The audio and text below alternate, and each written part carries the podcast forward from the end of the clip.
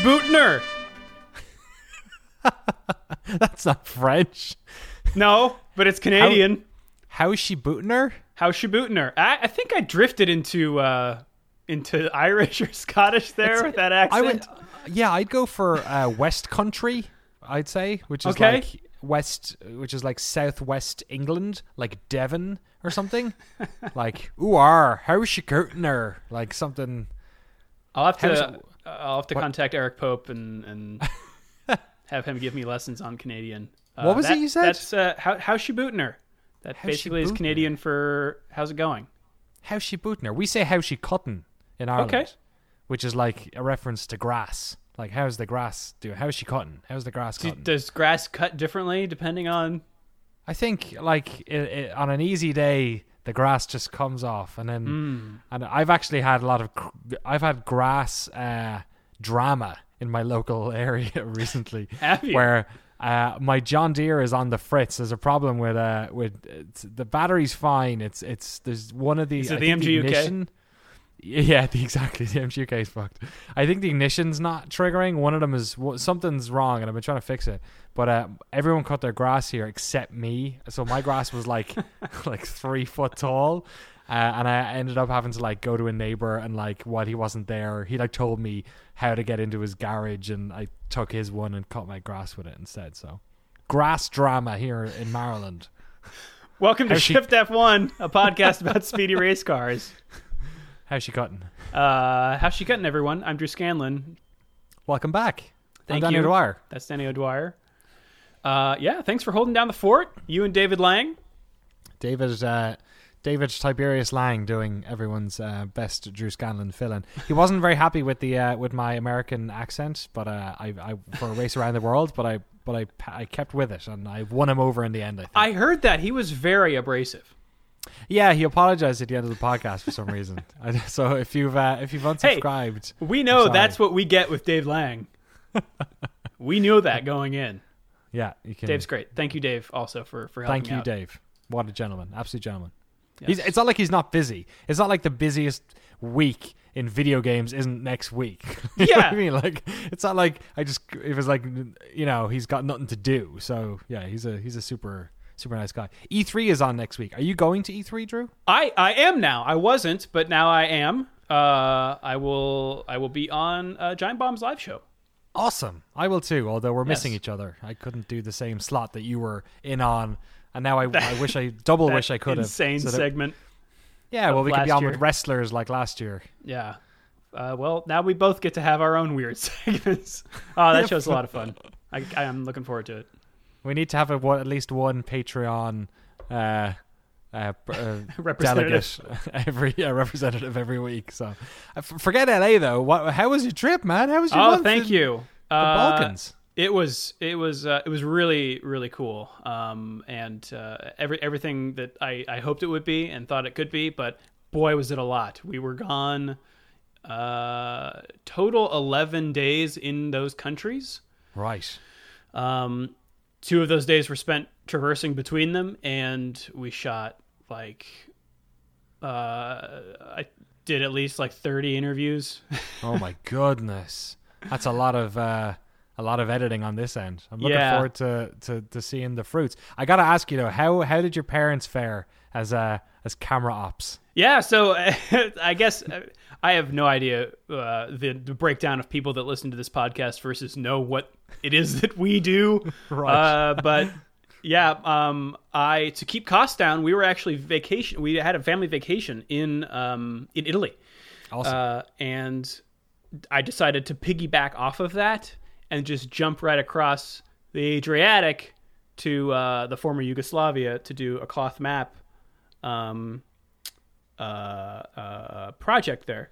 And because we were already going to be over there, Cloth Map didn't have to buy airplane tickets. Perfect. And because Joey, my usual camera guy, uh, was predisposed, um, I decided to try to see if my parents could fill in as camera ops. Uh, and I didn't have to pay them either because they're That's my parents. So Cloth Map's saving a lot of money on this one, and uh, it's, it looks like we're going to get a lot out of it. So I'm, I'm pretty happy. with it. Excellent. Wait, who did most of the, the, the, the camera work? I have to ask. Was it your mom or your dad? Um, so my dad was camera one um, on on people, and then my No. mom was my mom was camera two. you had uh, both of them doing it. yeah. Oh my god, you had a crew. Yeah. So my mom would, but she she has the eye for video, so she got all like the B roll and the artsy shots and stuff. Wow. Uh, I haven't looked at all the footage yet, so I don't know how much of it is in focus, but uh, the interviews are really good. So uh, at the very That's least, we'll have some some good some good audio. Excellent. I'm looking forward to seeing it. and you, Danny, Yeah, I, I did the opposite of you. I, I, I took a project that was 40 minute drive from my house. so it just so happened now everyone knows why I moved to Maryland so I could do a documentary on Bethesda Game Studio. Yeah, so we put up a 90 minute doc uh, on a, on our YouTube channel all about the Elder Scrolls and Fallout series. So if you like those, go check it out. And we've got a we've got a bit of a scoop next week. We've uh, showing off a documentary about the development of Fallout 76, which is a game that was not even announced all but a couple of uh, couple of weeks ago. So we we we've been in uh, we've been in on that and in the know for a couple of months at this stage. So it's been it's been fun. We were kind of embedded up there filming stuff. So I'm glad I've got the first project done. The second one's practically done. Um, and I'm going off to E3 next week to show it. We're showing it on Geoff Keighley's Coliseum live stage. I'm doing a Q&A with him and Todd Howard. It's fucking weird. wow, that's awesome. Yeah, really weird. So it's been good. I'm very tired. All as, that. as you are. Uh, yeah, I'm, I'm I'm sleeping really well here. Yeah, I bet. I bet. Uh, you know when else I was sleeping, Danny? You were sleeping Formula One? I was sleeping watching the Monaco Grand Prix Oh God, of course. because it was boring. it was boring, and it, but it was like it was the most frustrated boring because after the race, I realized I should have been enthralled by it, but I had I had no idea because the Sky feed had no idea that um, Danny had a problem with his gearbox. Like th- that never really. gearbox?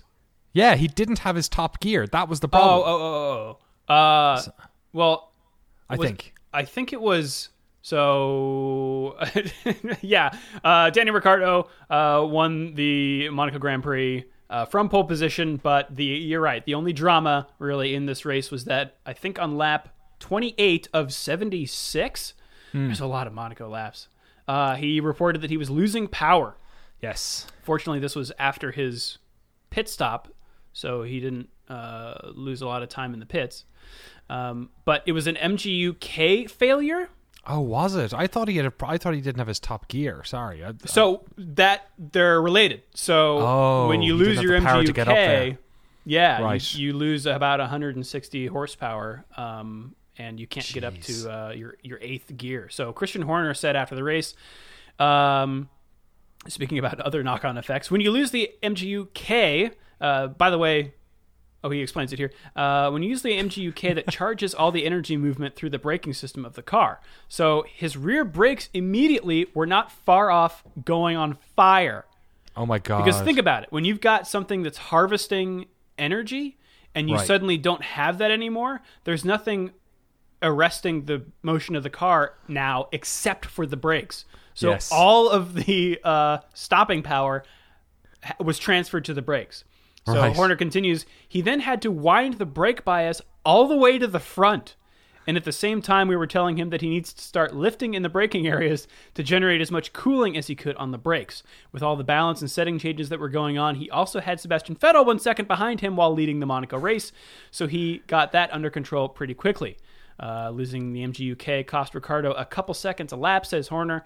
Um, had it been any other circuit, they would have sailed right past us. Yeah, he was he was lapping at one stage nine seconds slower than his pole, which is like that's especially at Monaco. That's a fairly sizable sizable chunk. So it, it- like it was there was a bit of drama because obviously Danny lost out in Monaco with that terrible pit stop. It wasn't Oh, last year; it was two It was years ago, 2016, wasn't it? yeah. Yeah, yeah. Um, which which was a disaster, totally unforced. Nothing, not his problem.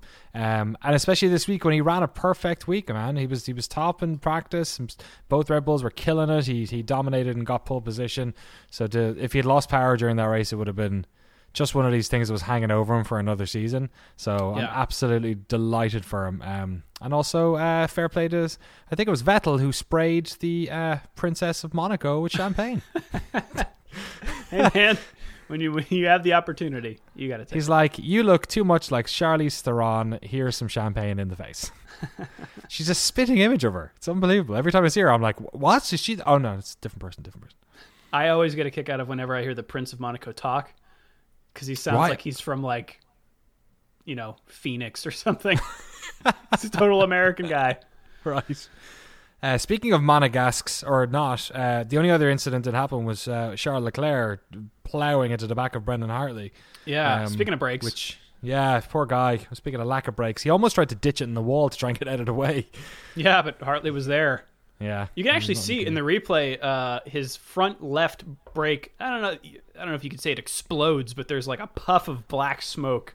Yeah, Uh, you can see yeah. it go, and and then in the replay, I, the first time it happened, I was like, man, he really misjudged that braking zone. I was like, how the how the fuck did he get that wrong by like fifty feet? And then I watched the replay, and one of the wheels is just spinning like like no one's business. It's Yeah. just uh, one of the brakes is on, the other one's off. What was a little bit disappointing, I think, for Hartley was that they they'd messaged him about thirty seconds earlier. I think right around Casino, where um, uh, saying that he had a problem, or that Leclerc did have a problem. Um, Yeah. And and that he should be able to pull away from him. So obviously, I don't think that was necessarily the same problem, or maybe it manifested in the break or something.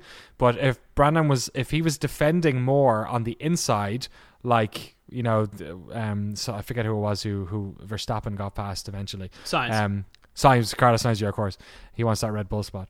Um, he was, uh, uh, if he was defending on the inside, um, he would have been, it would have been fine. He would have just he'd gone. Leclerc wouldn't have hit anyone, but he he wasn't actually. He was just sitting in the driver line and unfortunately got plowed into. But that was Yeah. pretty much the race, right? There wasn't really much else.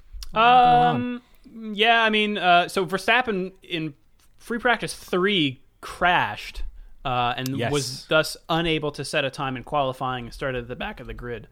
Uh, Yes. By the way, if you like, uh, I hadn't seen that they didn't. Um, I only watched the qualifying in the race, and they like didn't show that incident. Um, so I had to go back and Oh, watch right. the. Uh, I think it was maybe the race recap on F1's YouTube channel. But anyway, watching from Verstappen's um, uh, like you know driver perspective camera, Yes. uh, Sainz comes out of nowhere, oh, really? uh, right around that. Uh, it's not the first chicane; it's the is it the pool section where Verstappen crashed last year. Like he he has clipped that. It's the really sneaky wall that a lot of people Yeah. clip. Um, he did the right same by the thing this year, but it was right after like he came around a corner and Sainz is just there, and it Yeah. like watching the video, it startled me. I can only imagine uh, what it did to uh, Verstappen. So right. um, yeah. yeah, but you know he's a Formula One driver. That stuff's not supposed to phase him. H- h- uh, how did you watch the race? So I, uh, while I was in Italy, I signed up for F1 TV, Oh wow. and I was afraid of doing so because You can go- ge- geolocate you and yeah, because you'll- can go and look. There's like this big old yeah. grid on uh, on F1 TV's site that says like here's what every country gets, and some of them get like the full, you know, watch live, all the cameras, watch the archives, all the everything. Uh, but there's like that lower tier that I think you and Dave talked about, where it's just the archives, right? right. Um, and Yes. Italy is one of those. You can't watch Okay. live, and so I didn't want to sign, with, sign up for the wrong thing. But I think because I signed up with my American address and my American credit card, it knows I'm American. I think I th- when I signed up to it, I remember it literally asked me, like the one of the first pages on the thing was just like, what, which country are you in? Okay. So I, I maybe you you did that and you you didn't remember doing that or something, but I, it was literally like. It was like on the drop down list of like Okay. what, where you are. Uh, the one thing I always worry about because this happens to me all the time, man. Because I'm like in Ireland buying stuff for America and yada yada, right? Just on Amazon and all this stuff. Sure. The one th- the one thing that used to irritate me was that every once in a while, I, it happened recently when I signed up to a Patreon when I was in Ireland that it added like European VAT to it. so there's like one Patreon I've signed up to where instead of paying a fiver, I pay like five forty every month because I just haven't cancelled it and turned it back on again or something. That's a nightmare. But that's go- so it worked fine. Then So no, Italy, uh. I I tried to play it in Italy with my Right. American account, and it wouldn't do it. oh, that's um, annoying. So, and then I think I went to. It's all a bit of a blur because it was kind of a while ago. Uh, then I went when I was in Serbia. You were trying Um, to watch the VOD, right? You weren't trying to watch it live. Right. Or- uh, and in Serbia, which I think has none of them, none of it is available in Serbia. It was just like, no, you, nope, not nothing at all. Right. Uh, but I was able to use a VPN in Italy right. to watch the VOD. So Where did you VPN to though? What was the what was the nearest country that? well, I had to that had- VPN to the United States. Oh, you did. So oh, I went to like so New York or something. So I had to trick it into thinking that I was in America. But they said before the thing launched that VPNs wouldn't uh, wouldn't work with F1 TV. So either they haven't fixed that, or that only pertains to uh, like people who have like an, an account in Italy and an Italian credit card VPNing to the United States. So maybe that doesn't work. Right. Yes, that makes But sense. me with Yeah. my American account VPNing to the USA, it worked. So That's great. if you're abroad and you have an American FT uh, Formula One TV account, it will it will work. I can't, I can't say how well a live thing would work because it's a lot Yeah. of bandwidth going over a, VP, a VPN. Um, but uh, VOD was uh, was fine. It's weird, man. I've I've had like people on Twitter like saying all kinds of things. Like some people could not watch it live. Some people are fine. Some people the VOD wouldn't work for them. Some people are fine. Like I've I've been fine. I watched the. I didn't watch it live. Um, I forget why. I think I was out the night before or something. I, but I woke up the next morning at like. I I feel like relatively early, like maybe 11 a.m. or something, and so like maybe three hours after the race finished, and it was already up. Um, and I, I watched it, you know, VOD without getting any spoilers, and it was it was great. It worked worked a treat. Yeah, I uh, I've only ever watched VOD. I've not watched live, um, and it has worked fine for me. But I'll tell you the thing: they absolutely, absolutely must change. Uh, and I cannot shout this from the rooftops loudly enough. Uh, when you go in to the F1 TV uh, homepage, which is currently the PC is the only way to watch it. Um, Right. they wait a second. Did they change it? Da, da, da. Nope, it's still there. Uh, you go to the races for this season, and it shows you the podium. Oh, you're kidding. Yep. So That's F- oh fuck, man. F1TV.formula1.com slash en slash current season. You go to Monaco, and it just says right next to the button that says race replay, it says Ricciardo, Vettel, Hamilton. Doesn't it- Come doesn't on. It, it doesn't even Come let you like second place might be a mystery. Like, Right? yeah, it's like, like- here's the entire finishing order. Yeah. That's really bad. MotoGP, no spoiler, needs to be the, the Absolutely. industry standard for this sort of stuff. yeah. Dude, uh, c- can I talk to you about Formula E? Yes. Please Can I jump- I can saw I jump to your an- tweet saying that they had put up their archives. Yeah, can I can I jump to an email actually? Okay, yeah. Uh, uh, this person is going to remain anonymous because they asked to do so. But this one uh, comes in um, uh, about Formula E. It says a few episodes ago you mentioned that you'd stopped watching Formula E because the races weren't available on YouTube anymore, um, which was true, right? They had highlight sections up, but they didn't have the full races, which is what I really liked watching. Exactly. like, and and they, the like dump. they they had it for a, for a while. They were doing it where like it would go up three weeks after the race, which is a long time. Uh, Yes. But then I think they changed it where like if you were in America, you just nope, sorry, not in your region. Right. Uh, so sorry, he, he continues on. I work in digital video production and I'm partially uh, responsible for Formula E's online presence. And I have Oh. good news. Formula E obviously has broadcast deals in place, and the waters have been a little bit muddy recently regarding when full races can be made uh, be made available globally on YouTube. I passed your comments up the chain, and now every race so far this season has been uploaded with zero geo blocking uh, to view at your leisure. And then he links to a playlist that they made. Whoa. Uh, f- yeah, I know, right? So from now on, under current uh, agreements with broadcasters, new races will be uploaded a week after they take place. Formula E is currently enjoying a typically unpredictable season, so you should now definitely catch up uh, when you have the time, as there are only three races left. Um, the next season we have sexy new Gen 2 car to look forward to, which a certain Nico Rosberg recently took for a spin, which is true. There's a cool little video on their channel about that. Uh, hope this gets you guys back into Formula E a bit. Uh, hope we didn't read too much like a press release. Uh, I love the podcast and appreciate you talk- taking your time out of your busy Noclip slash cloth map schedules to record it. Um, really enjoying those projects too. Keep up the good work you do. So thank you to that individual. Um, Wow. and isn't Yeah. that insane? That's so I awesome. have I th- I got this email. I think I think it might it, it was like after 11 p.m. about a week ago, right? That night in bed, I watched three races. I have I have since watched the entire Formula E season. Wow. Um, sk- skipping forward a little bit because you know I got that little 15 second tap on the YouTube Uh-huh. on phones, so I, I use on my phone, right? So. Uh, so every once in a while, I'll just tap tap tap a couple of a couple of laps if it looks like nothing's going on or there's a safety car or or, something yellow flag, yeah. it has been a fantastic season. It's so good. So if anyone's out there who's at all interested in Formula E or watched, you know, the first two seasons, um, uh, I think this is season four. Yeah, it is the fourth Yeah. season. 2014-15 was the first. Um, I skipped off a bit last year, um, but I've watched every race this year and I'm absolutely loving it. It's Okay. Fantastic right. so far. Great. I would love Yeah. to be back in Formula E. This is this is perfect.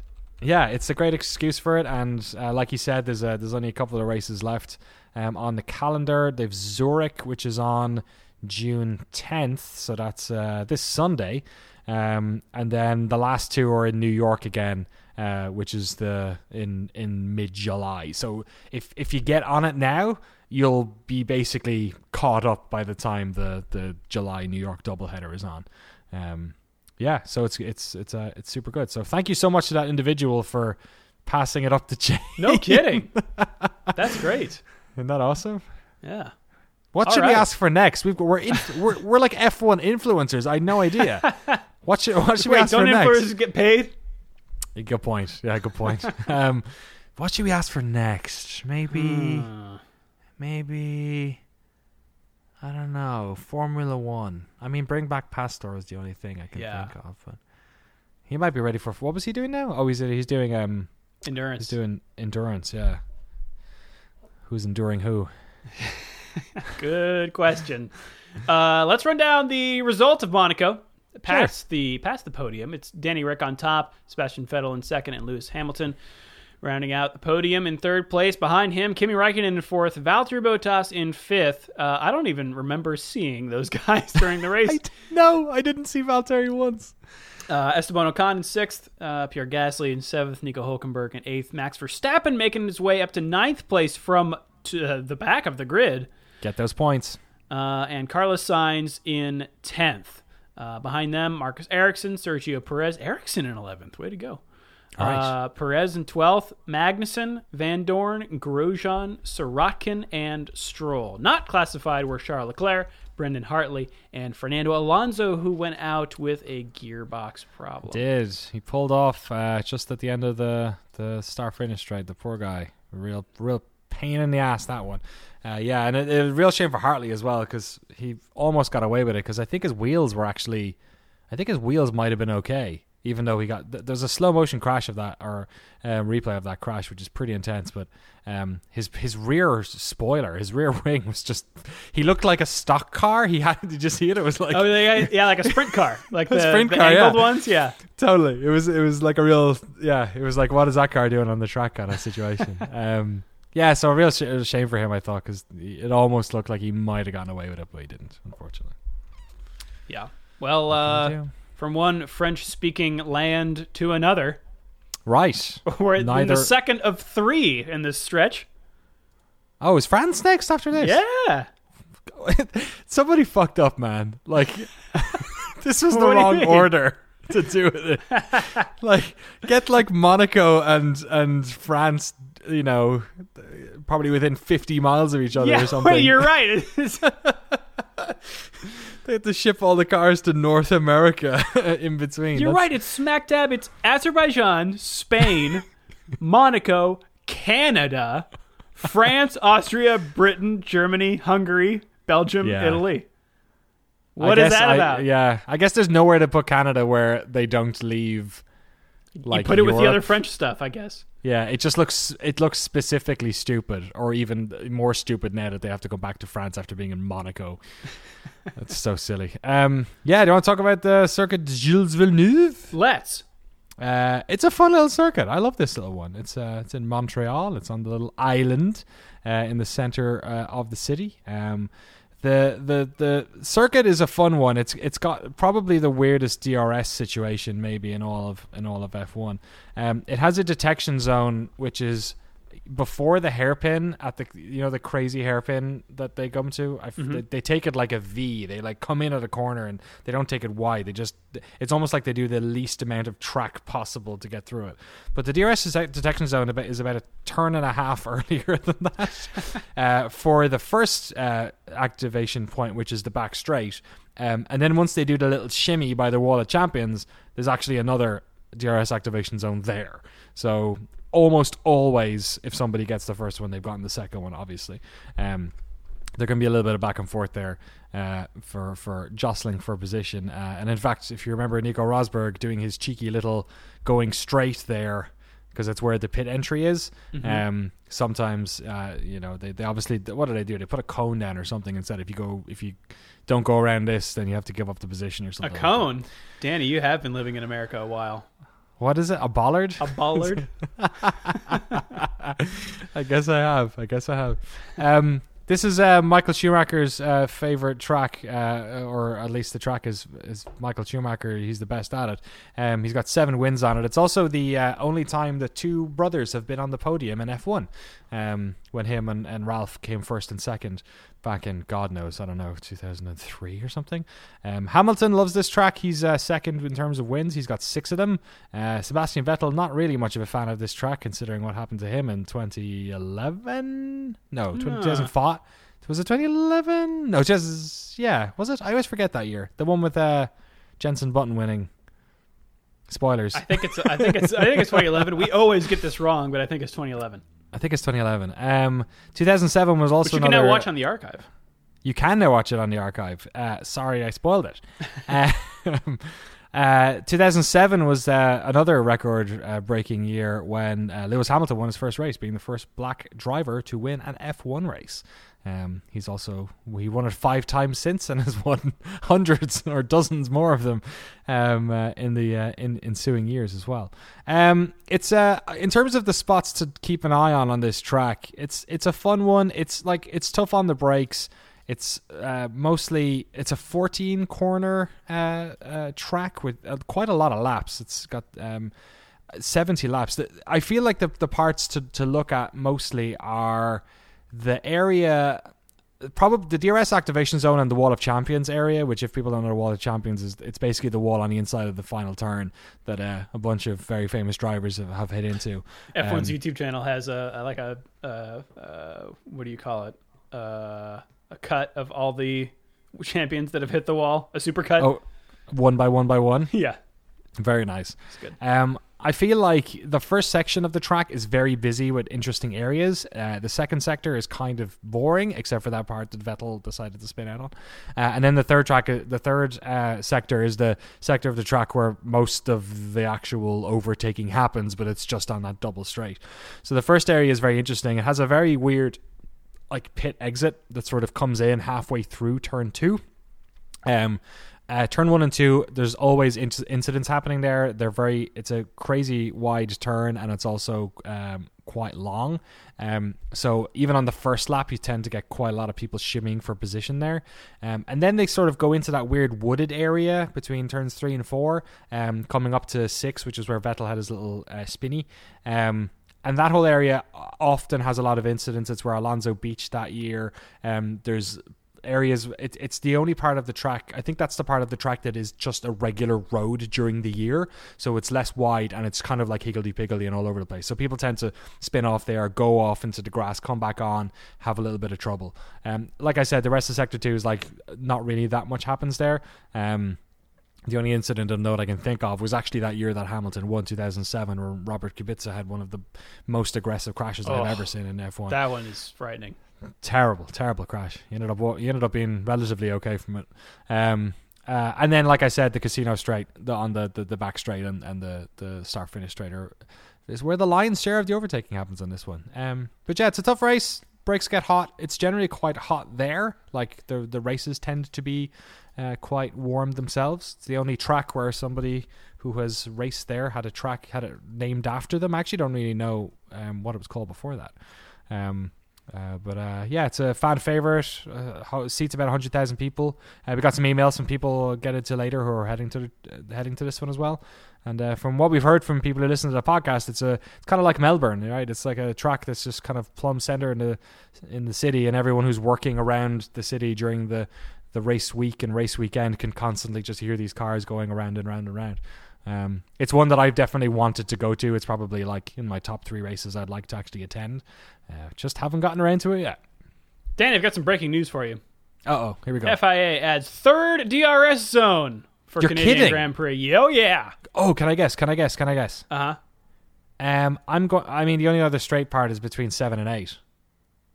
Uh, it's the- where, where where the bridge is. You know, the little land bridge goes over it. yeah, it's not totally straight. It's got a little curve at the end. Correct. Yeah, that's it. Weird. Where's the so is the detection zone before turn six? Then I don't. I don't know. that's funny.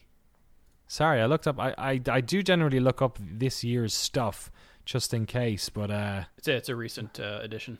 there you go. I mean, I can see that, that, that it's a there doesn't tend to be overtaking in that section because of what's coming up because they usually around then is when they're trying to get close to people so that they can make the attack on the casino straight. So I'm interested to see because there's kind of a one-two between the first and second DRS straights. Like turn one isn't that difficult to try and get it down on the inside of somebody.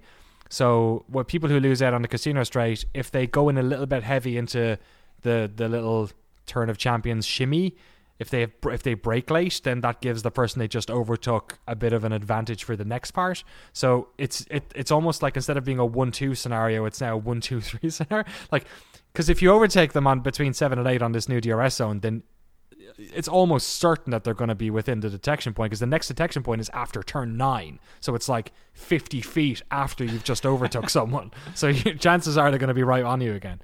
So that's interesting. I don't know. Maybe uh, in a way it feels a bit redundant. Like maybe people won't use it because they'll be worried about getting overtook, or or maybe it'll actually be um, make it really interesting. I don't know. I, I kind of suspect the former, but hopefully the latter. Yeah, it's generally a uh, a circuit with you know um, a lot going on. Like it's it's Yeah. generally an exciting race. So uh, throw another another another spanner in the works. I'll I'll I'll take up the. Uh, the- Yeah, I feel- not American words. Yeah, you can, you can be you can be the culture vulture this week, especially since you you've you spent more time in Europe the past couple of weeks than I have anyway, so it makes That's, sense. that's true. Uh, weather, Danny, for the Circuit Gilles Villeneuve. Ooh. Uh, on qualifying day, we were looking at partly cloudy.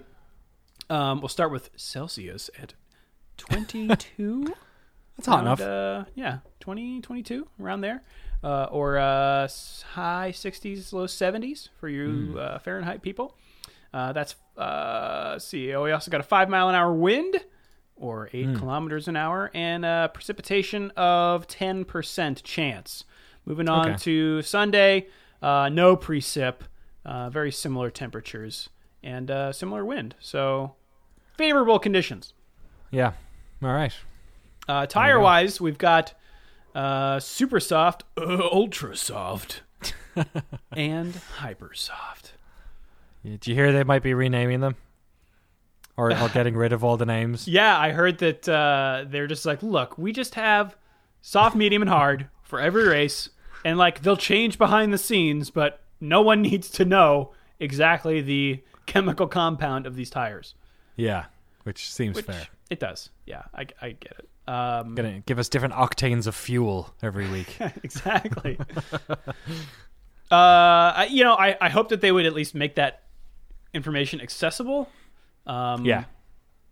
But uh, Yeah, for those I- who I- want to dive into it, like t- yeah, I totally agree. Because like the the I feel like the tires the tire situation in Monaco ended up being the defining part of the race. Like how none of those tires seemed to work. Like yeah, none of them and, seemed and to. no one had tried the hyper. Oh well, wait, is this Right. the first Hypersoft? It was the first Hypersoft race, right? Monaco was yeah. It was the first was time it they used Baku? Okay. I thought it was Monaco. Okay. Well, it, it would be nice to know when teams are experimenting with a new compound, right? That they maybe don't Yes. know about. Um, but I, I totally understand why Formula One would do this. It's because you know it's uh, they want their your TV viewers who are maybe new to the sport to really understand that. Okay, Yeah, Uh, they don't want them tripping over this ridiculously detailed tire thing. I get it. yeah. Uh, according to Pirelli's infographic that they release before every race, uh, we've got asphalt grip of one out of five for uh, the uh, the circuit. Uh, downforce is a two. Tire stress is a two. Traction is a five. Uh, and lateral is a one. I don't know what the difference between traction and grip is. Traction, I guess. Mm, I wonder if one of them has to do with the Because no, they're very different. Gri- Asphalt grip is one and traction is five. I I don't know what that means. Yeah, if somebody knows actually. That might be a good f1.cool slash emails. Yes. Um, and continuing on, uh, we got some news, Danny. Uh, I I listened to the last episode of Shift F1, but not the one prior. So I don't Okay. know what you've dived into. So if I start with something, just say, no, we talked about that. no problem. Um, this is fairly recent though. McLaren turns down Toro Rosso request for Norris to replace Hartley. Oh So really? apparently Toro Rosso looking to uh, to ditch Mr. Hartley. Um, this is from racefans.net. Uh, McLaren has turned down an approach from Toro Rosso for the Formula One reserve driver, uh, Lando Norris. Toro Rosso is believed to have requested Norris, who's currently heading the Formula 2 championship, as a replacement for Hartley. Uh, Hartley was a surprise addition to Toro Rosso's lineup when the team replaced both its drivers toward the end of last season. He had previously been part of Red Bull's junior team, but was dropped in 2010. Uh, so it seems like he was always Hartley was always maybe a stopgap solution. right. Um, and if he was super stellar, maybe they'd keep him around. But he hasn't really been. I think he's had a lot of bad luck. But uh, what position was he in when he got crashed out with Leclerc? I mean, it was Leclerc, so probably not particularly high. uh, I can check that for you. But I closed. The Yeah, I don't know. Um, uh, yeah, Hartley is he's, he's sitting on one point at the moment, which obviously is not great considering Pierre Gasly has um, 18. Uh, so underperforming there. Ah, he was in eleventh. He's eleventh, so he might have gotten Yeah. points. He might have gotten himself a point maybe or something. Although he was getting, yeah, I don't know. What can you do? Yeah, I, I, I can I can see that maybe. He's he's not he's not a sprint chicken either, is, is he? I always think he's younger than he is, but he's not. is he? He's He's he's been- not. No. He's been around like he he was doing a, he was in a bunch of other racing stuff before. Yeah, he's 28. Oh no, sorry, that's his car number. he's at Oh no, he is 28. Oh, nice. yeah. So uh, yeah, I mean th- uh, maybe that's a good thing. It'll just light a fire under his arse and maybe we'll see a different Brandon Hartley in Canada. Uh, perhaps. Also, Lando is a great name. Yeah, Lando's yeah, it's a fake name. It's like a James Bond fucking yeah. Uh, I've got a, this is all a, a mix of like cool video and hard hitting news. So bear with me. Oh, it's the internet. I get it. Yeah. Okay, yeah, yeah, yeah, sure. you know, yeah. Memes Um, and, and documentaries all together. F1. Oh, si- side by side in your case. yeah, actually. that's right. One and the same. Uh, Formula One released a cool uh, video of Pierre Gasly wearing a helmet camera, which is very similar to um, what you may see in IndyCar. They actually they uh, show the IndyCar helmet camera during right. the race, which is which is kind of awesome. But I, I thought it was it was interesting to see not only a Formula One car from this perspective, but Monaco from this perspective, uh, just Right. to see how violent it must feel to these drivers to go around uh, Yeah. Formula One tracks. And the other thing that I thought was really cool about this video was the fact that you get to see what it looks like when they look in their mirrors. Like, Yes. to see what how much they can actually see of their car and behind them. I thought that was really cool. So I'll link that in the show notes. I love the um the halo as well from the perspective of the helmet cam. It almost looks like you're in a car with a sunroof. It's like you can like or what do you call them moon roofs? The like really big ones, like one of Yeah. those things.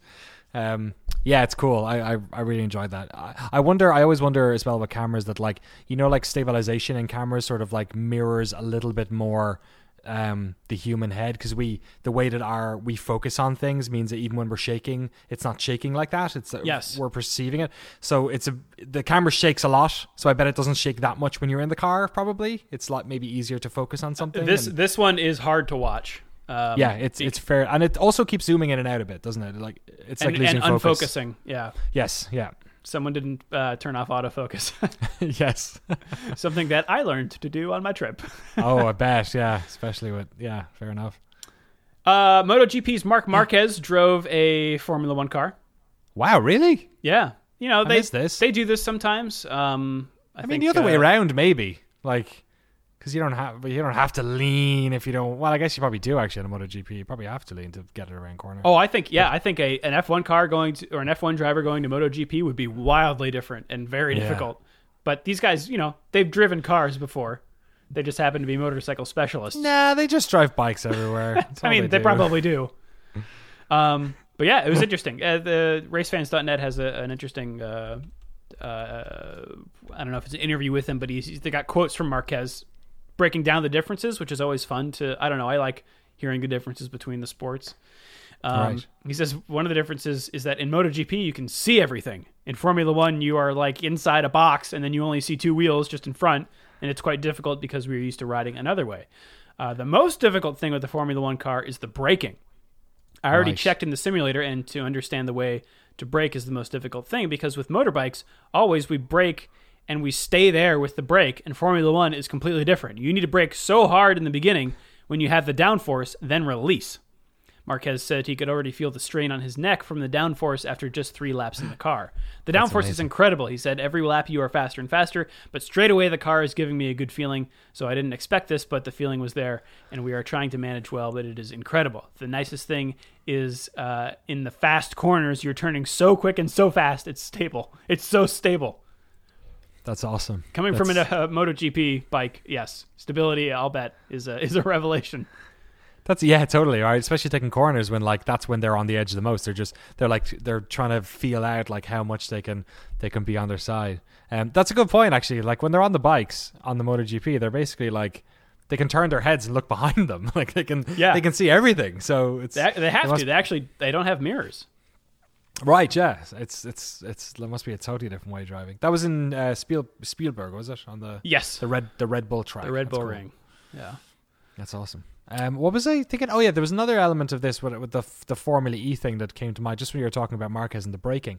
Um, there's something that came up a bunch in the races, um, and I, I, I probably can't communicate this very very effectively, but there's an element of the braking that's different in Formula E because of the way in which the um, battery systems are recharged. In that they have to keep messing with the um, the brake balance on the rear because the charging thing it effectively like runs the wheels backwards like it's it's applying so much brake kind of like the MGUK thing I guess right with, with the problem that Ricciardo had maybe in Monaco where the rear of the car it's like it's like it's operating against the brakes Yeah. to charge itself Yeah, and like then flywheel.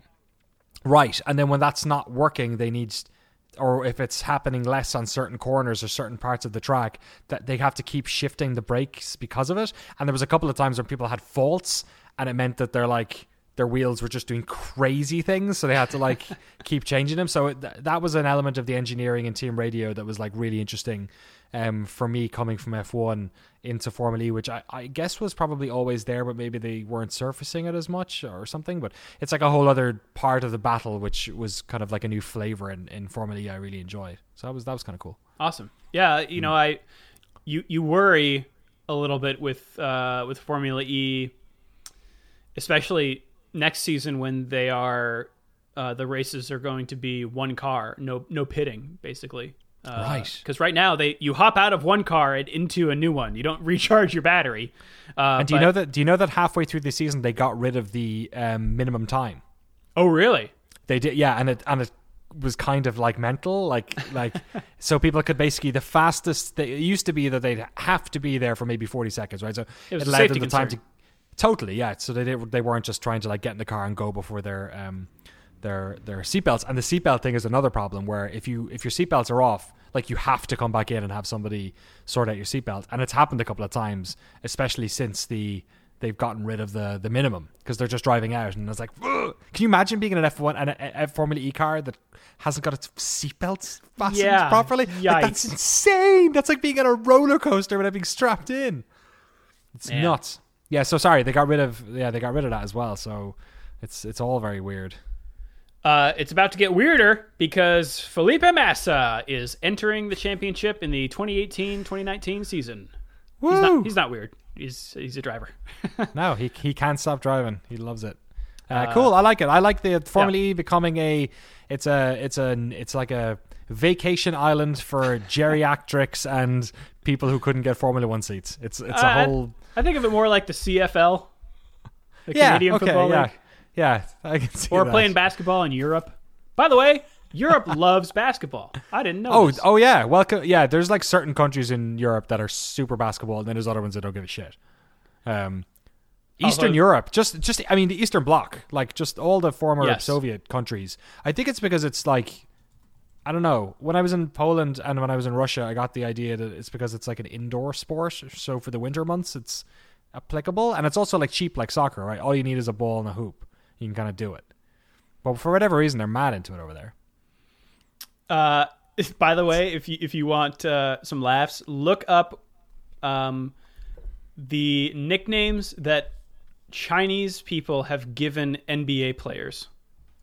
Oh my god! So are they super the NBA, no, no, no. The the NBA is really popular in China, but the names are difficult because they're all Western names. So Chinese people have given NBA players their own nicknames. So, um, Oh my um, god, yeah, I see these. Oh my, oh my god, oh my god. Steph's Curry one. Steph right, Curry's nickname. Can I tell you? It's Yes. uh, fucks the sky. Translated, it's fucks the sky. One of Curry's phonic names is Phonetic? Kulu, which is the second character is a combination of the ones sun and ground, but also slang for fuck. Oh, this is like the first of three tweets about it. Okay, I'll, I won't get into that. That's weird. Uh, there's a player named Giannis Antetokounmpo, and his Chinese nickname is Letters Bro because his last name has so many letters. That's amazing. Letters from Kobe Bryant is snail shell. Shaquille O'Neal is the giant shark because the uh, the fact that the first sound in Chinese for shark, Shayu, sounds like the first sound in Shaquille. Oh, I love that. This is so pure. Klay Thompson is just the Buddha because of his short curly hair. That's so funny. Oh, Kevin Durant is schoolbag do because he used to often wear a backpack to press conferences, and do is short for Durant. Schoolbag do. Schoolbag do. Oh, those are great. That's Sports, Danny. What's Robert Kubica's Chinese name? Why aren't there F1 drivers? Energy drink god. Yeah, probably right. Uh, there is. I wish I would. I would have gotten a shot of this, but I it. I, uh, I my camera was down every single time we drove by it. But in Serbia, there was a giant billboard for an energy drink called Hell. That's all energy drinks, Drew. That's just a sign for energy. That's a commercial for energy drinks. Full stop. and it just had a giant picture of Bruce Willis. Oh my God! Really? Yes. Serbian people love Bruce Willis because he drove a Yugo in one of the Die Hard movies. You're kidding me. Yep. Why? uh, That's amazing. Yep. I mean, it's no Mike Tyson's Black, No. nope. which is the best and the weirdest and best energy drink of all s- former Soviet countries. Oh Uh, moving on. Moving on. Uh, Porsche took one of their uh, Le Mans prototype cars and Blended it. unregulated it and raced gosh. it around the Nürburgring. Uh, and flip. no, it drove real fast and broke Formula One records. really? Uh, and it does not look real. It is so fast, it does not look real. What's the name of the car? It's a it's a Uh, Porsche. it's the Porsche um, 919 Hybrid Evo. Here, I'm going to send you the link so you can see it. It just doesn't it looks like it's being, you know when you see old old film that's been sped up, it looks like that. yes. Like low frame rate, but it's been sped up to like real frames. So it doesn't flicker, yeah. Yeah, so it doesn't flicker. Oh my goodness. Let me have a look at this. Uh, This will be in the show notes, by the way, which you can access via f1.cool or on the uh, on the podcast. on your thing. app. Yeah.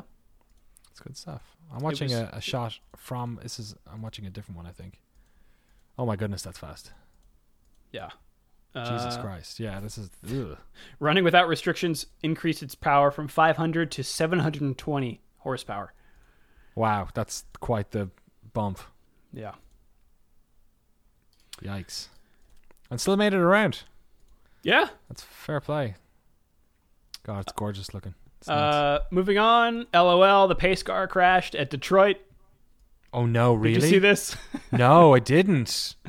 Uh, some some incident happened at the uh, Detroit IndyCar race, or one of them. There were two this weekend, um, or last weekend, I guess. Uh, and the pace car crashed.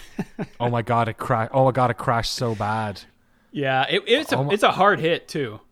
It is, and it spat uh, debris onto the track. Yeah, Like, it's not. It was it was not good. It was also That's a uh, a GM executive driving it What? Why Yeah. were they? because it's like, a for. it was like a brand new uh, Camaro or something.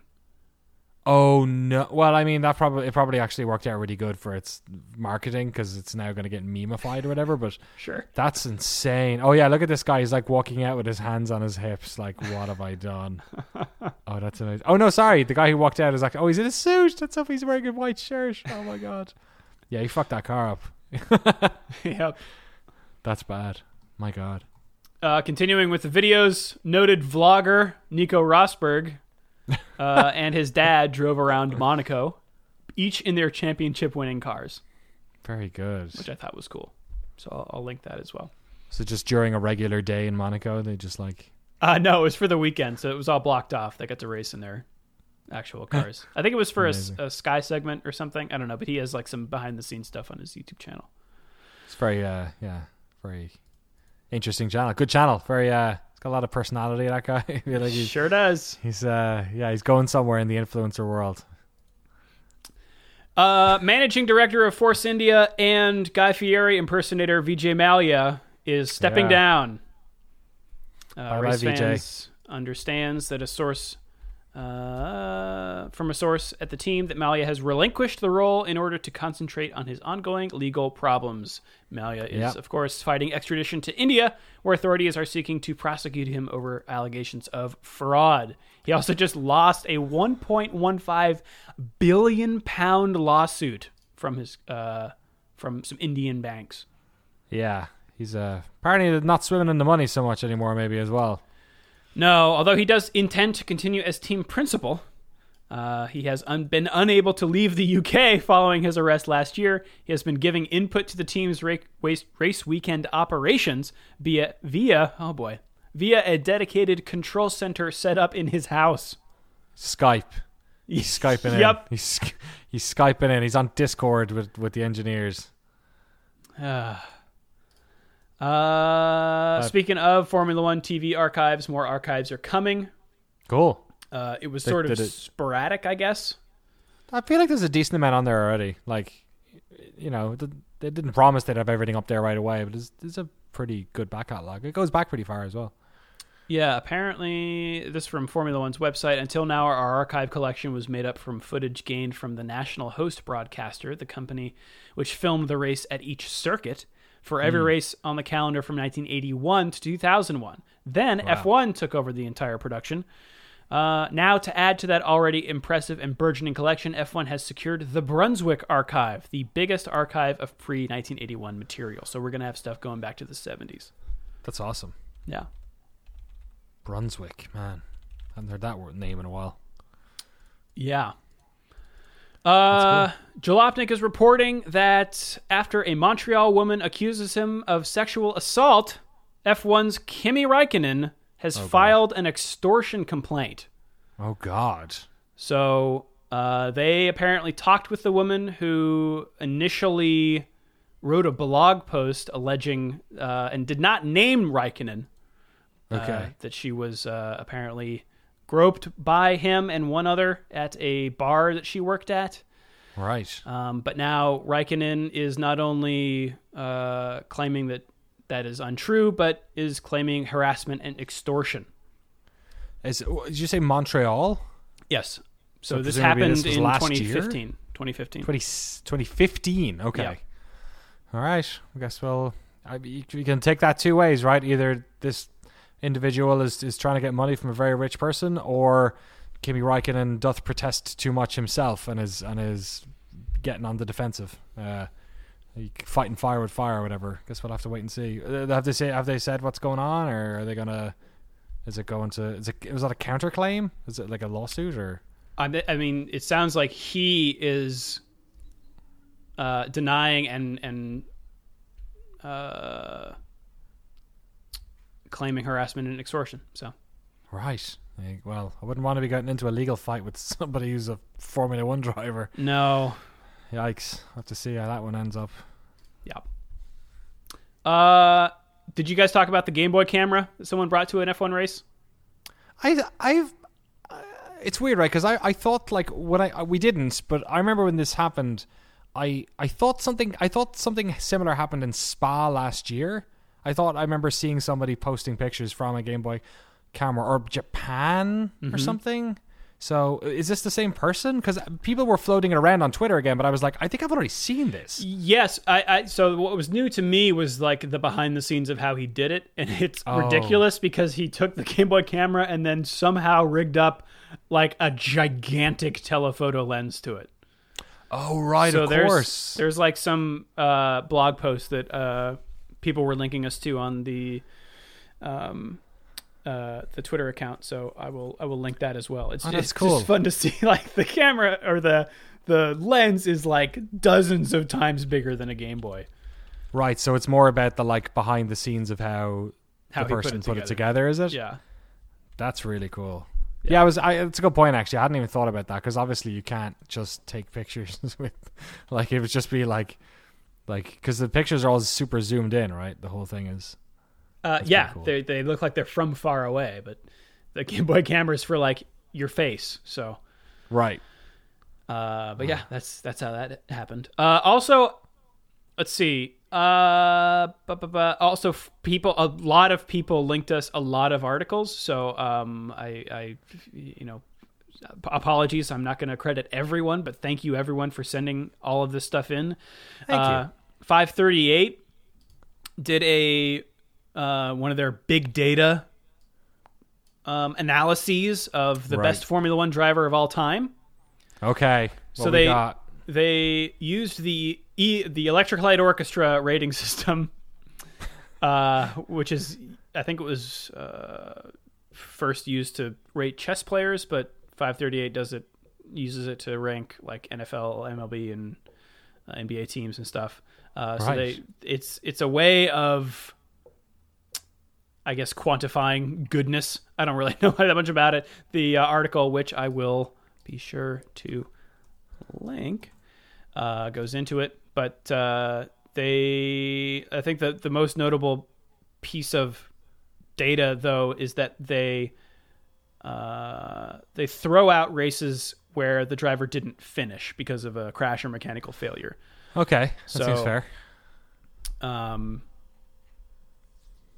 do you have any guesses as to the top uh, the top drivers or driver? Does it take Does it take into account how good the team they're on, or No, so it's just I think it's it's dominance within compared to the rest of the field. I think that's how Well, it's. I'd I'd probably say number one is Michael Schumacher in that case. He's number two.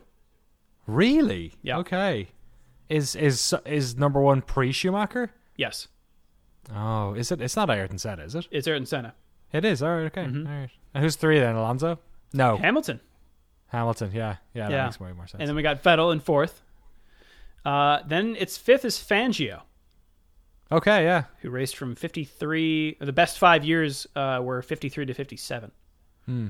Then uh, Alain Prost, Mika Hakkinen, Niki Lauda, Damon Hill, David Coulthard in 10th place, and in 11th, Nico Rosberg. Really? Yeah, which I thought was interesting. Nico, Nico, uh, Nico. Ahead of Uh, Jim only- Clark and Nelson Piquet. Yeah, I mean, but he only had one championship, right? Correct.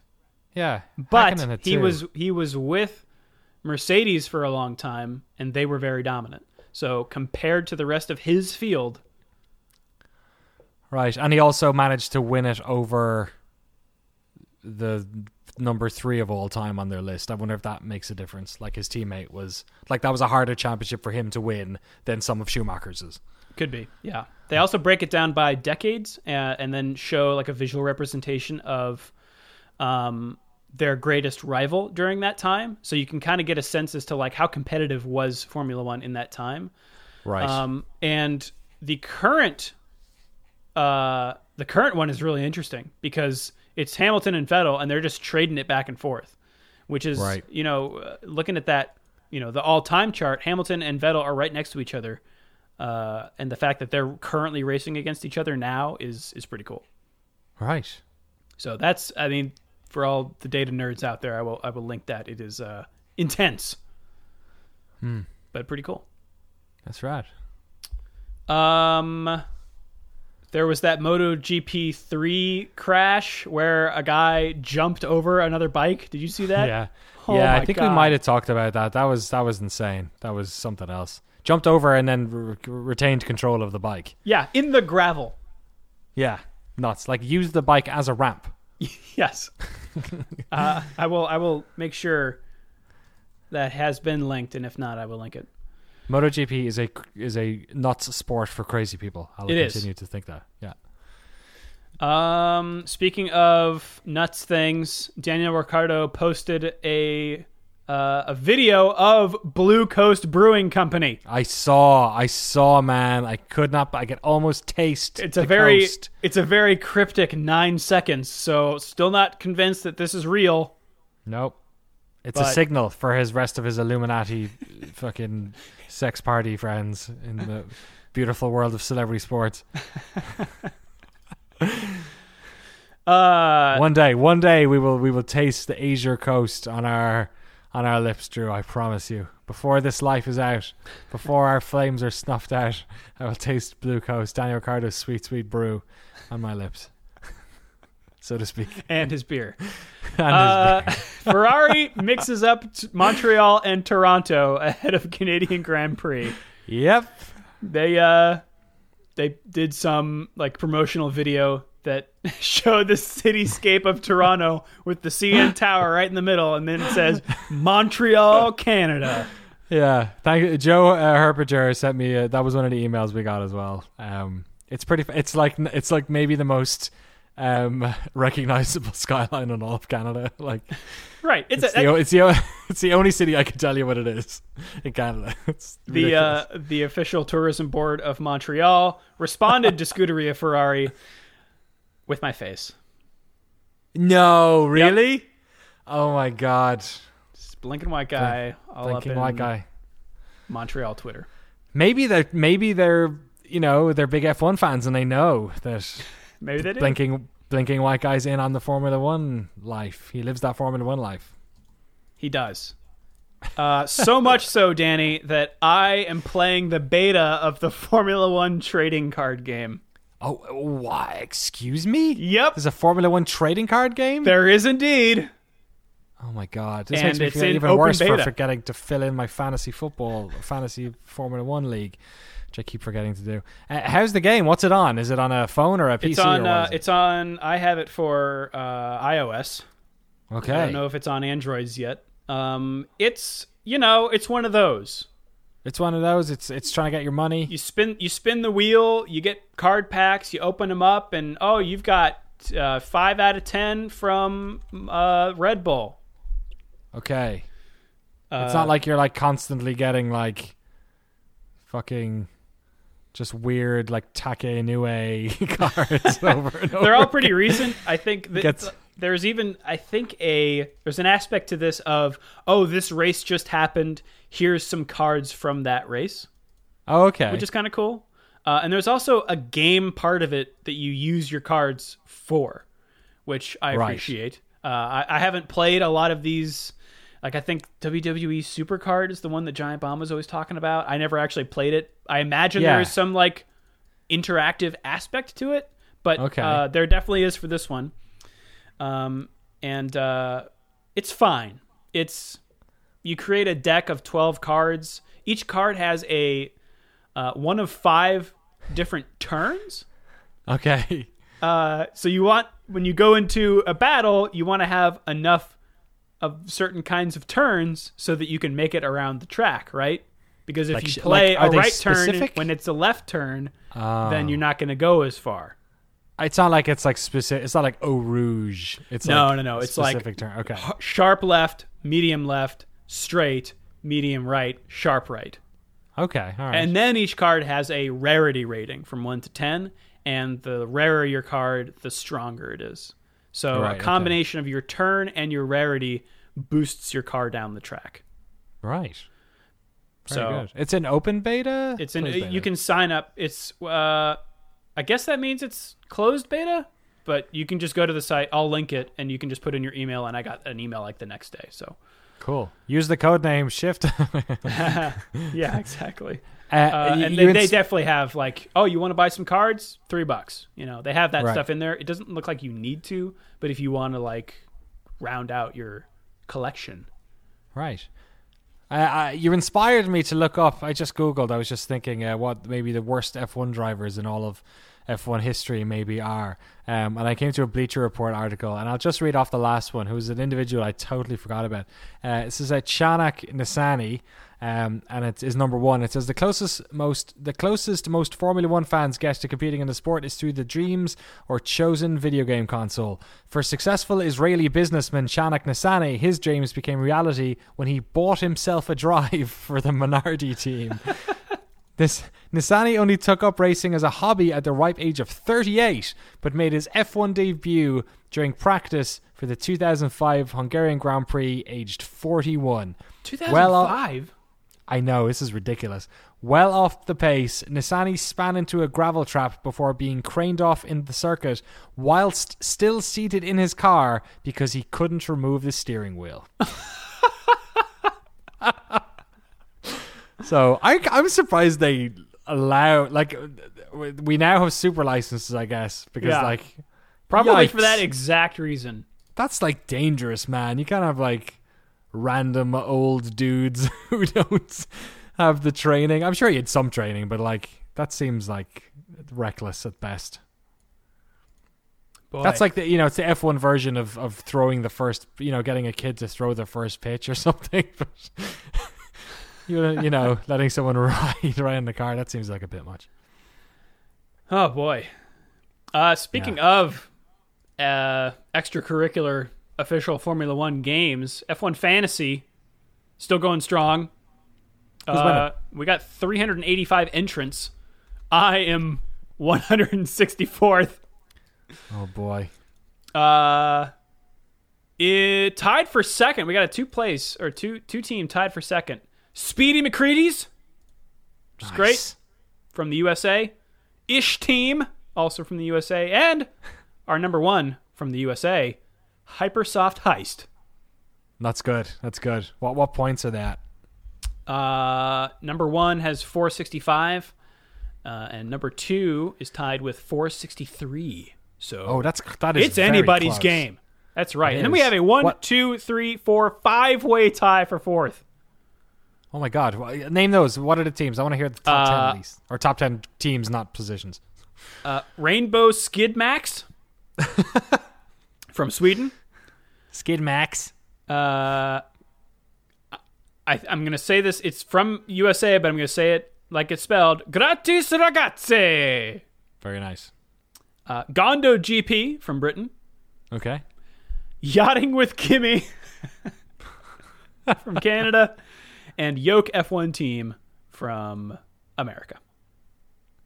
And I'll do I'll do uh, nine and ten. F one is the team name from Britain, and uh, Nice. in uh, also tied for ninth place from the United States. Bois Party.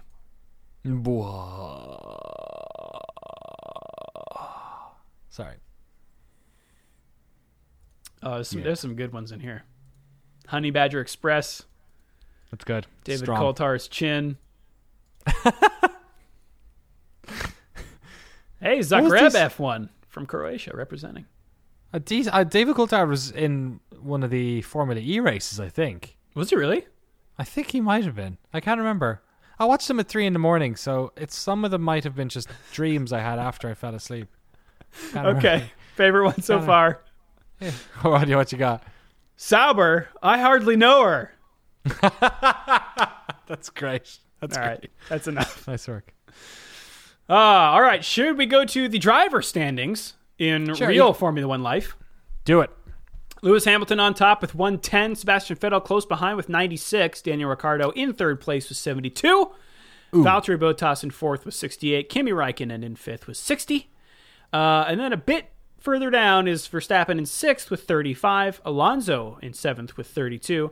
Hulkenberg in eighth with 26. Sainz in ninth with 20. And Kevin Magnussen with uh, 19 in 10th place. Gasly's got 18. Perez has 17. Then we jump down to Ocon in 13th with 9, who's tied with Charles Leclerc. Uh, Stoffel Vandoorne has 8 points. Lance Stroll with 4. Ericsson has 2. Hartley has 1. And bringing up the zeros are Sergei Sirotkin and Romain Grosjean. Jesus, Grosjean. Unbelievable. It's, ugh. I know. Yeah. I know. It's a nightmare, nightmare season for him. Uh, constructors, Mercedes has 178. Ferrari's got 156. Red Bull in third with 107. Renault's in fourth with 46. McLaren close behind with 40 points in fifth place. Uh, Force India is sixth with 26. Scuderia Toro Rosso Honda is tied with Haas. Haas. With Gene Haas. They both have 19 points. Uh, Sauber's got 11, and Williams has 4. At least no one is pointless, Yeah. There you go. Well. Except for the drivers. Except for the dr- two drivers. I, you know what? I, I would love if those guys would just get some points. I, I would. I don't like seeing pointless people. No, totally not. Um, I'm sure Sirotkin would be delighted to get a point. Grosjean needs to. Like Yeah. he doesn't want to be going to the French Grand Prix with zero points. It's not. Doesn't want to leave it with zero points, surely. Uh, but yeah, he's. Uh, I don't know. I, I can see him getting. You know, he was like the. He's done really well in other racing disciplines or other racing divisions, but this is he, could end up on the chopping block with this one. This is this is a real stinker of a year. This is a bad enough year that like even if he he's gonna have to really pull out the second half of this season to to make a case for his seat. Yeah, I, I agree. I, I mean, Uh, some of the stuff wasn't his fault, obviously, but like some of them were definitely his fault. So, you know, what it was the, the maybe you could argue it was the team's fault for giving him such a bad start to the season with that horrific double pit stop ca- calamity they had in Melbourne. But like he's he's also had a couple of unforced errors and just hasn't had the pace as well. So let's see. You know what? This is this next race is Haas's. It's Haas's time, so I'm going to leave Yeah. him in on my fantasy team. Oh, Although it's going well for me so far. I'm glad one of us has the trust in them. Uh, maybe I should put in Toro Rosso. I don't know. I like when you Uh, say Toro Rosso. Toro Rosso. Danny, should we take it around the world? I think we should probably. Don't look at me. We're using webcams now, and you're looking at me while I'm doing this, and it's freaking me out. We should race around the world. I had to close my eyes. I close my eyes. I love your race around the world, Danny. Thanks. I'm not mean like Dave Lang. Dave uh, Lang's. He's a, he's a dad. He's just honest. That's that's why I'm here. I, I want to I want to I want to comfort you with the sweet sound of Camping World Truck, which I realize we must savor because they're changing the name. Yes, if you, I, we talked about this last week. Obviously, you, you heard. And It's it's horrible. uh, can you give us a rendition of the new name? Do you have it on in front of you there? Uh, I don't. Let's see. Um, it's, um, it's it's getting a it's it's a real ter- it's a real stinker of a name. It's not even a it's a terrible rebrand. It's um it's not even like they've just changed it to a different type of oh, Version. jeez. Yeah, this is terrible. yeah. It's a real clusterfuck. Um, Gander Outdoors. Yeah, it was our it was our logo for the podcast that week as well. Gander, Gan, Gander Outdoors Truck. I think it's longer than that, is it? Gander Outdoors. Is it just? I thought it was in my head. I thought it was longer than just three words. Because then you could just go Gander Outdoors truck. it doesn't really have the right ring to it. No, is it NASCAR Gander Outdoors? I guess was it. Did they call it NASCAR Camping World Truck before or not? Uh, I mean, probably technically. but Because I feel like they kind of need to put NASCAR back in now. Because what the fuck does Gander Outdoors Truck mean? What did Camping World Truck mean? okay, man. In my entire life, listen, watching, listening to Camping World Truck or hearing you talk about it, I whenever I think about it, even though I've watched races in it, I always think about Winnebago's flying around the Indianapolis it's Motor Speedway. That's just in my in my head. That's what it looks like. like camper Uh, vans. Yeah, I don't know. I don't think I don't think applying the um the rolling start, uh, you know, voice to, Say to Gander so. Outdoors, it just wouldn't. I, we're gonna have to come up with something new. Say it ain't so. Uh, yeah, maybe the outfield. Maybe maybe that'll work. Um, World Rally Championship is in uh, Alghero, Italy, for the Rally Italia Sardenga. Sarde- Nice. Sardegna. Sard- Sardinia. there you go. Uh, Verizon IndyCar is at the Texas Motor Speedway for the Texas Indy 600. Oh yeah. World Superbike Championship is in Autodromo Brno in is that Czech Republic? Feel Yes. the burno. Feel the Brno. Danny, you have a future in marketing. Thank you. Uh, yes, Formula E is in Zurich. The NHRA is in Virginia Motor Sports Park for the Virginia Nas- Nationals. Uh, oh my gosh, I forgot to say the Camping World Truck race name. It is great. It's a good one. Uh, and I think I have to say it in the NASCAR voice because Okay. Camping trucks are racing the Rattlesnake 400. Oh my god. Stone Cold Steve Austin presents the Rattlesnake. I mean, it's in Texas. Oh my god. Oh, I was they're- I I had a, I have to tell you the story very very quickly. Please. I the, a friend of um me and my wife's was was over a couple of weeks ago uh, she, uh sitting down from New York for the weekend and she was in getting a tattoo somewhere and somebody this guy came into the tattoo shop and said, "Okay, I know exactly what I want. I've never had a tattoo before, but I know exactly what I want. I want Stone Cold Steve Austin on my on my like arm, but his hands are rattlesnakes." right? So she was like, so this guy came and like nobody wanted anything to do with this guy, right? So like the, the one of the ladies who's like doing the tattoos goes out to him and is like, okay, well it's probably like it won't fit on your hand just by the size of it. And she like drew a version of it and was like, "You- you'd probably want to put it like somewhere else, like on your thigh or your back or something or something like that. So he was like, yeah, do it on my thigh. And like he like wanted to go ahead with it. So then she shows me this Instagram post from that place and it's like this literally the crudest wi- it doesn't look anything like Stone Cold Steve Austin and like at his like forearms his hands his arms turn into fucking rattlesnakes. It's like the most absurd thing I've ever seen. And now whenever I think about Stone Cold I've got that weird image. I'll try and find the Instagram post see if we can put it in the uh, in the show notes. Oh boy. Uh, well, thankfully NASCAR won't have to contend with rattlesnakes because they're not in uh, Texas. They're at the Michigan International Speedway for the Firekeepers Casino 400. oh my god Keep keep the fire, Danny. keep the fire keep the fire burning man don't let it don't quench that fire Uh, you can quench your own fire by watching Formula One this weekend. First practice kicks off June 8th, Friday at 7 a.m. Pacific time. How about that? Second practice is 11 a.m. Third practice, June 9th, Saturday at 8 a.m. Qualifying at 11 a.m. Very reasonable. And the race, Danny, June 10th, Sunday at 11:10 a.m. Pacific perfect time. timing perfect Yep. timing for all you all us North American scum That's right. excellent Uh. Okay. Yes. We went Um, through we went we went through a bunch of emails, but I, I probably there's like w- during the show, but there's probably one more I want to touch on. Okay. Yeah. quick. Let's do it. That's all right. Uh, this is from Richard Pippy. Uh, Grosjean's podiums. Um, uh, we, I had a little bit of a surprise. I couldn't believe that Grosjean had had 10 podiums. Uh, he said, uh, Last week, Danny and Dave seemed surprised that Grosjean had 10 podiums on his resume. It might be a distant memory now, but he used to be on a good team, Lotus. He was their number two driver behind Kimi when they were good. And then Kimi went to Ferrari, and one Pastor Maldonado joined the team, and suddenly they were competing with Marussia and Caterham. Ownership changed, sponsorship dried up, and the whole team was sold to Renault. That's very true. I forgot about that. Um, he also follows up saying, I'd also like to let Danny know that here in Newfoundland, the main Ooh, psychiatric hospital. Newfoundland? There you go. They're going to be angry. Oh, damn it. Newfoundland. New, I know Newfies are like it's like where Waterford people ended up going because I, I remember there's a Newfoundland Newfoundland Labrador festival that we did Ah, in okay. Waterford for a while.